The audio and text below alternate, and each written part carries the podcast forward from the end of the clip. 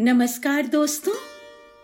माँ भगवती के आशीर्वाद स्वरूप अपनी पहली वाचिक प्रस्तुति, यानी पॉडकास्ट, यूँ ही कोई मिल गया लेकर आप सबके समक्ष उपस्थित हूँ। समय सरिता के अजस्र प्रवाह में बहता जीवन अनुभवों और अनुभूतियों की पोटली होता है। इन्हीं में से कुछ प्रसंग मैं अपने पॉडकास्ट में आपके समक्ष प्रस्तुत कर रही हूँ। इस पॉडकास्ट की 24 कड़ियाँ होंगी। इंतज़ार रहेगा ना आपको प्रत्येक कड़ी का?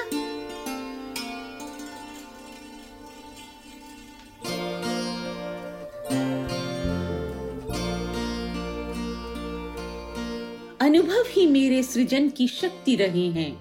अनुभव जो हृदय को आलोड़ित कर दें, विलोड़ित कर दें व्याकुल कर दें और आत्म मंथन की स्थिति में पहुँचा दें। जीवन की राह पर चलते चलते मुझे प्रेम रसायन मिल गया, जो युगों युगों से शाश्वत है।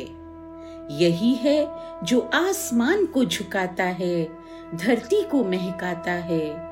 कहीं पहाड़ तो कहीं वृक्ष बन जाता है, कहीं बूंद बनकर बहता है कहीं रेत बनकर सिमटता है, कहीं गीत बनकर सचता है, कहीं साज बनकर बज उठता है, कहीं रीत, कहीं प्रीत, कहीं हार और कहीं जीत बनकर ढलता रहा है और ढलता रहेगा।